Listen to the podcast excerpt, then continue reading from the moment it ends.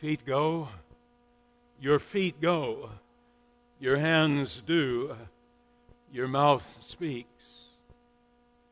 If you're an engineering student and you went to Purdue University and you spend four, five, six years and you spend hundreds of thousands of dollars for your education, when you leave that classroom with your degree and you march on forth, what do you do with that degree?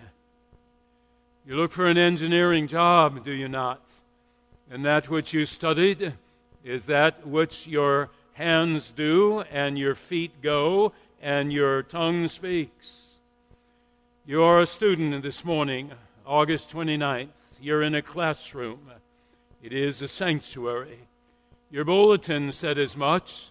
Purposes for the Bible being written, for doctrine, for instruction, for teaching in righteousness. You are a student. You are here for about an hour. And then you will leave this place.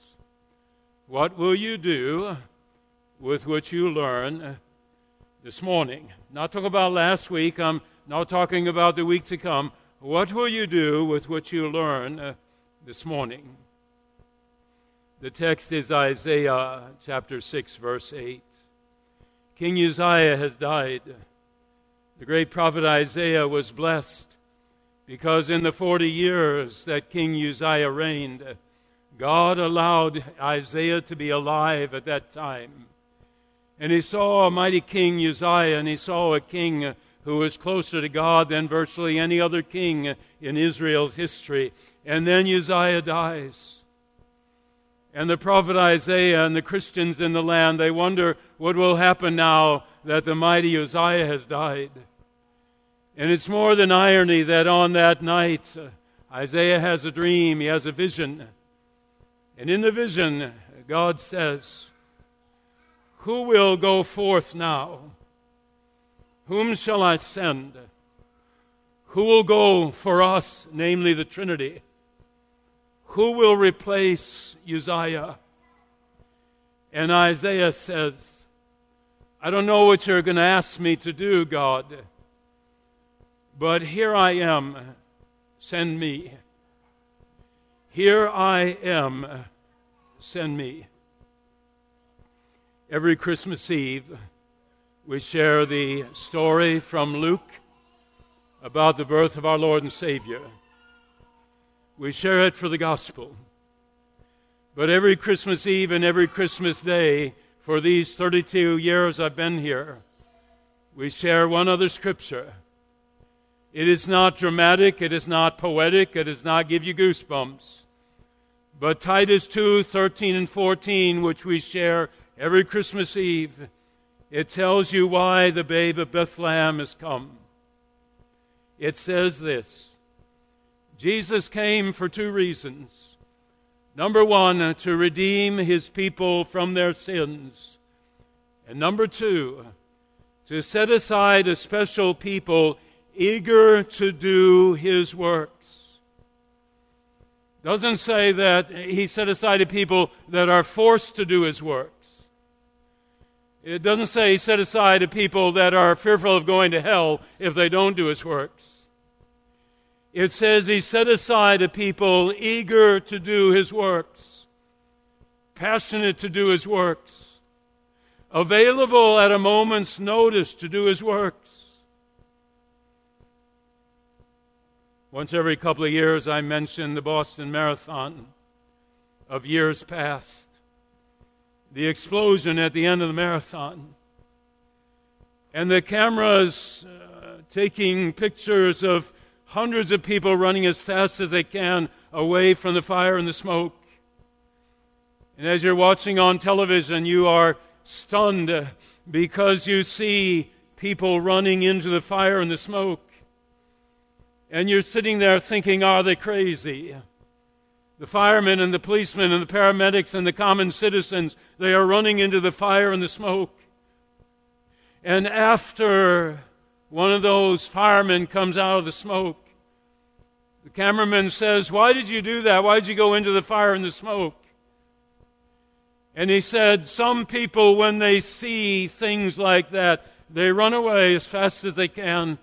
But others of us are geared when they see the fire and the smoke. They run because they know there are people in there who will need their help.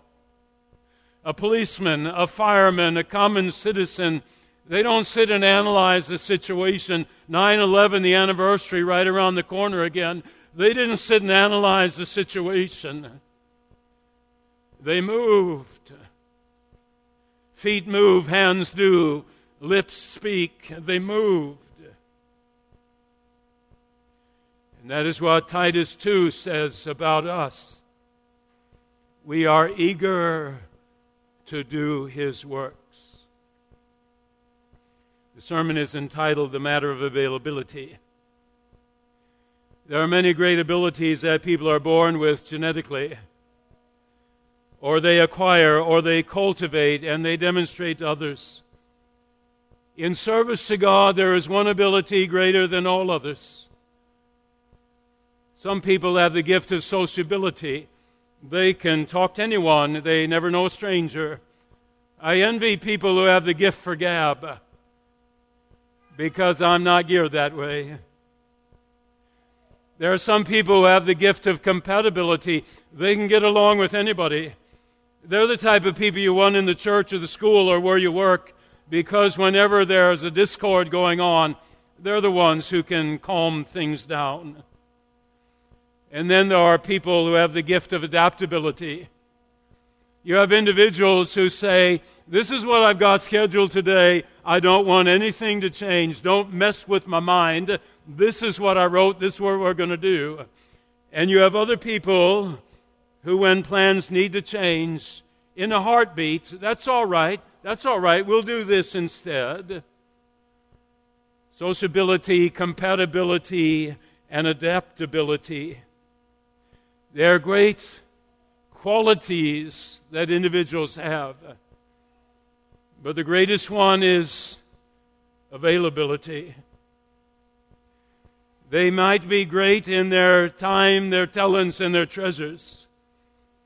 But if they're not available to God to make use of that moment that God wants them to move, if they're not available, they become a liability in the work of God's kingdom.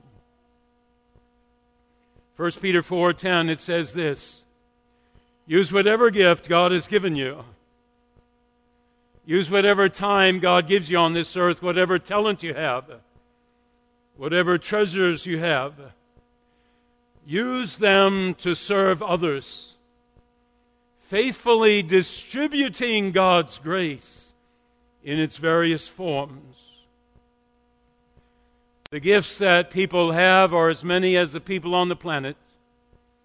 This one has the gift of administration, this one the gift of mercy, this one the gift of calmness, this one the gift of intellect, this one the gift of power, of wealth, of wisdom, of charisma. All sorts of abilities. But the ultimate test is this one from Rick Warren's book, The Purpose Driven Life. No matter how gifted you are, if you have not made yourself totally, completely available to God in every situation, everywhere, at any time, for anything, if you are not available to God, for the individual that He has sent across your path, for the opportunity that is whispered in your ear. If you're not available to God, that moment can be wasted eternally.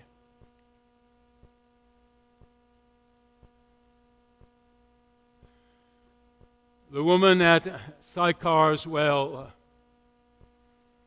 Jesus doesn't come upon her, she comes upon Jesus.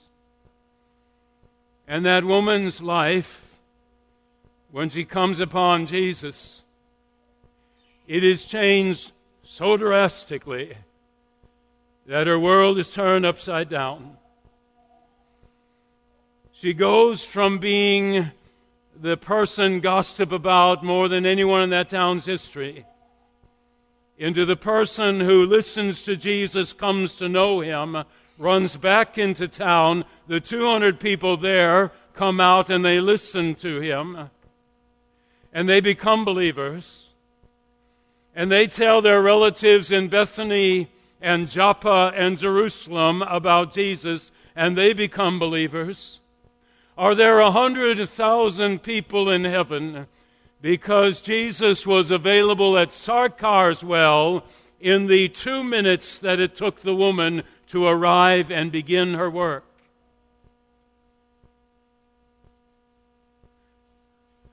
What is lost in your life, growth for you personally, and what is lost in another person's life, if he sends that opportunity across your path and you are not available to him? When you interview for a job, uh, there are questions asked. When are you available? You say Monday, Wednesday, and Friday from 10 a.m. to 2 p.m. Are you available on weekends? No, I'm not available on weekends. When you're his child, when he's your professor, he doesn't ask you when you're available. He doesn't ask you what you're comfortable with. He sets up the service opportunities.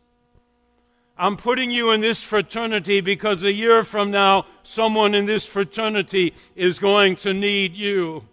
I'm going to send an opportunity across your path. You've got two seconds to decide what you're going to do. It's going to happen a year from now, but I'm putting you in this fraternity now because of what's going to happen a year from now.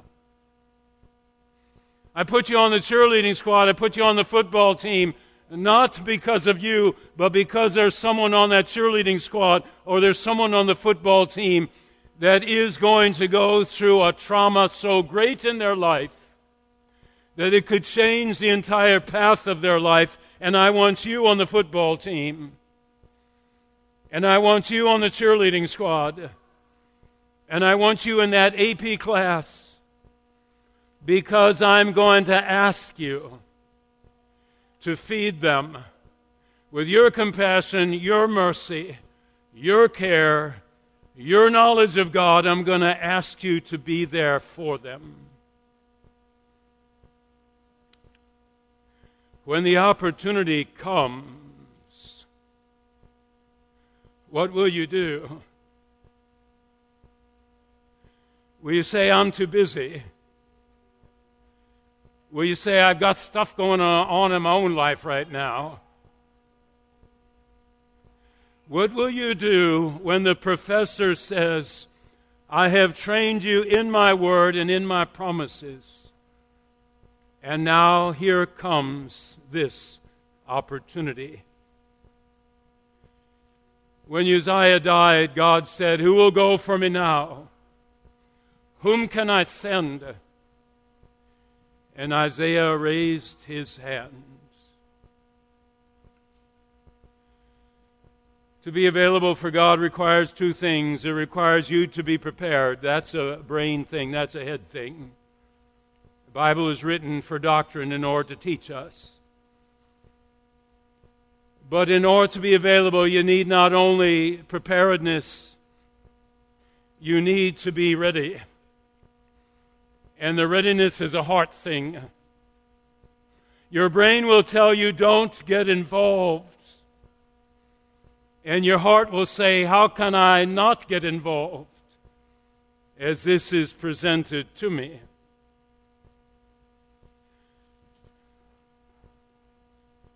David, will you go for me? A hundred thousand uh, Israelite soldiers, and no one will go against Goliath. David, will you go for me? And David said, Well, God, you know, I'm 120 pounds, and the armor that Saul put on me is 90 pounds, and I can't move. And God didn't say to David, I'm not talking about your armor. I'm asking you, will you go for me against Goliath? And the 15 year old boy said, I will go for you if you're with me. Jonah, will you go for me? Will you go to Nineveh? You're already a preacher, and now I'm going to ask you to go to Nineveh, the most hated people on this earth. Will you go for me, Jonah? And Jonah said, Nope, I won't go for you. And God said, Well, if I put you in the belly of the whale for three days, will you change your mind? And Jonah goes to Nineveh, and 120,000 people come to the faith. Daniel, will you go for me? Will you go into the lion's den? You don't have to if you don't want to. Will you go into the lion's den? And Daniel said, I will go. And after he went into the lion's den, the king came the next morning and when he saw Daniel alive, he said, Your God has saved you. Our people in this kingdom will worship your God. Disciples, will you go for me? And the disciples say, Well, we don't know who Jesus is. And they all run away, and then Pentecost comes. And God asks a second time, Will you go for me? And every disciple goes and they serve the kingdom for 30 or 40 years and they die martyrs' deaths. Will you go for me? Samson, will you go for me? Not for 40 years. I'll have nothing to do with you, God. I'll live for myself. But on the last day of my life, Samson, will you go for me? And Samson says, Send me your spirit, and I will go for you.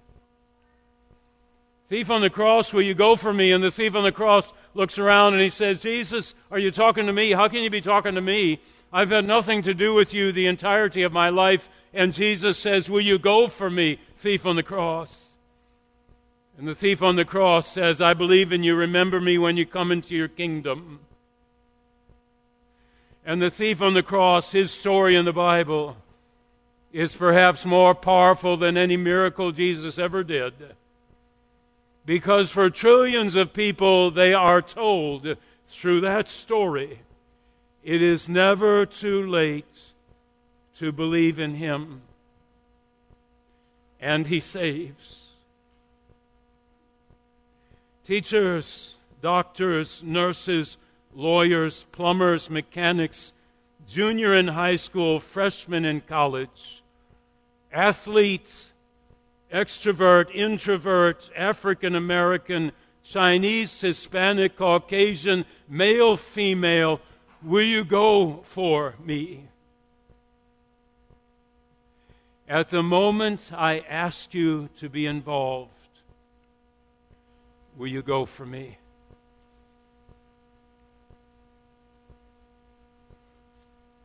You say you don't like to be interrupted.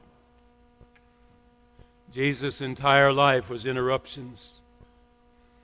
He's at a wedding, run out of wine. Jesus interrupted. Going into Jericho, blind Bartimaeus, help me, help me. Jesus is interrupted. Stop, Jesus, Zacchaeus needs to talk with you. Stop, Jesus, they've run out of wine. Stop, Jesus, a crippled man is being let down through a hole in the roof. Stop, Jesus, a leper is running back to thank you. Stop, Jesus, the woman has touched the hem of your robe. Wake up, Jesus, your disciples are afraid of the storm.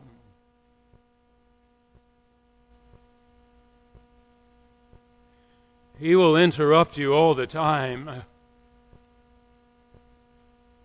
police officer, fireman, common citizen. He will interrupt you all the time. And when he says, This moment for me and for them, what will you do? I close with Anne Frank.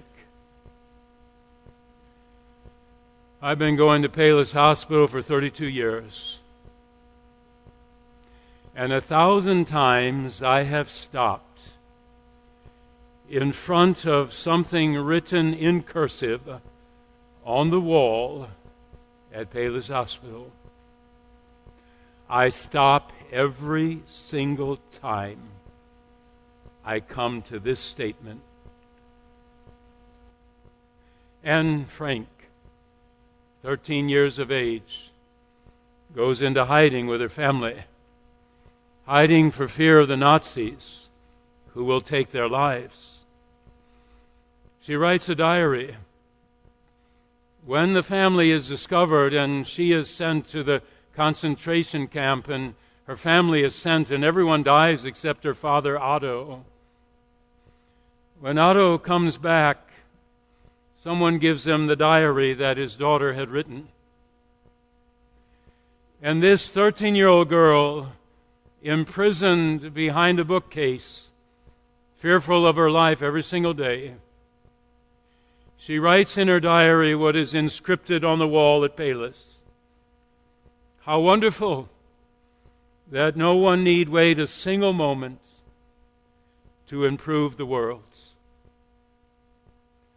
How wonderful that no one need wait a single moment to improve the world. Something as simple and powerful as a smile something as powerful as going down to New Orleans next week to help the Red Cross help people recover. How wonderful that no one need wait a single moment to improve the world. And I wonder if Anne Frank, when she wrote it in 1943, I wonder if she realized it would be shared this morning at Trinity Lutheran Church in the year 2021. God has given you the abilities to improve the world. Are you available for Him? In our Savior's name, amen. Would you rise for a moment as we pray?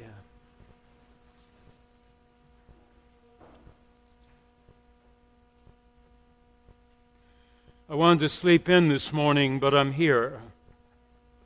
My sleep was interrupted, but I'm a student here in the sanctuary.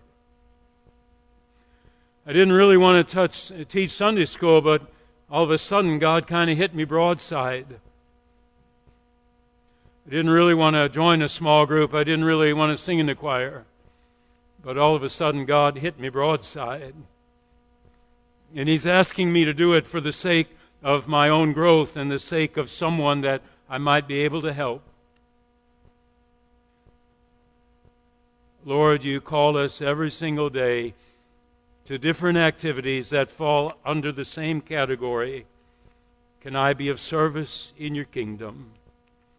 In our Savior's name, amen.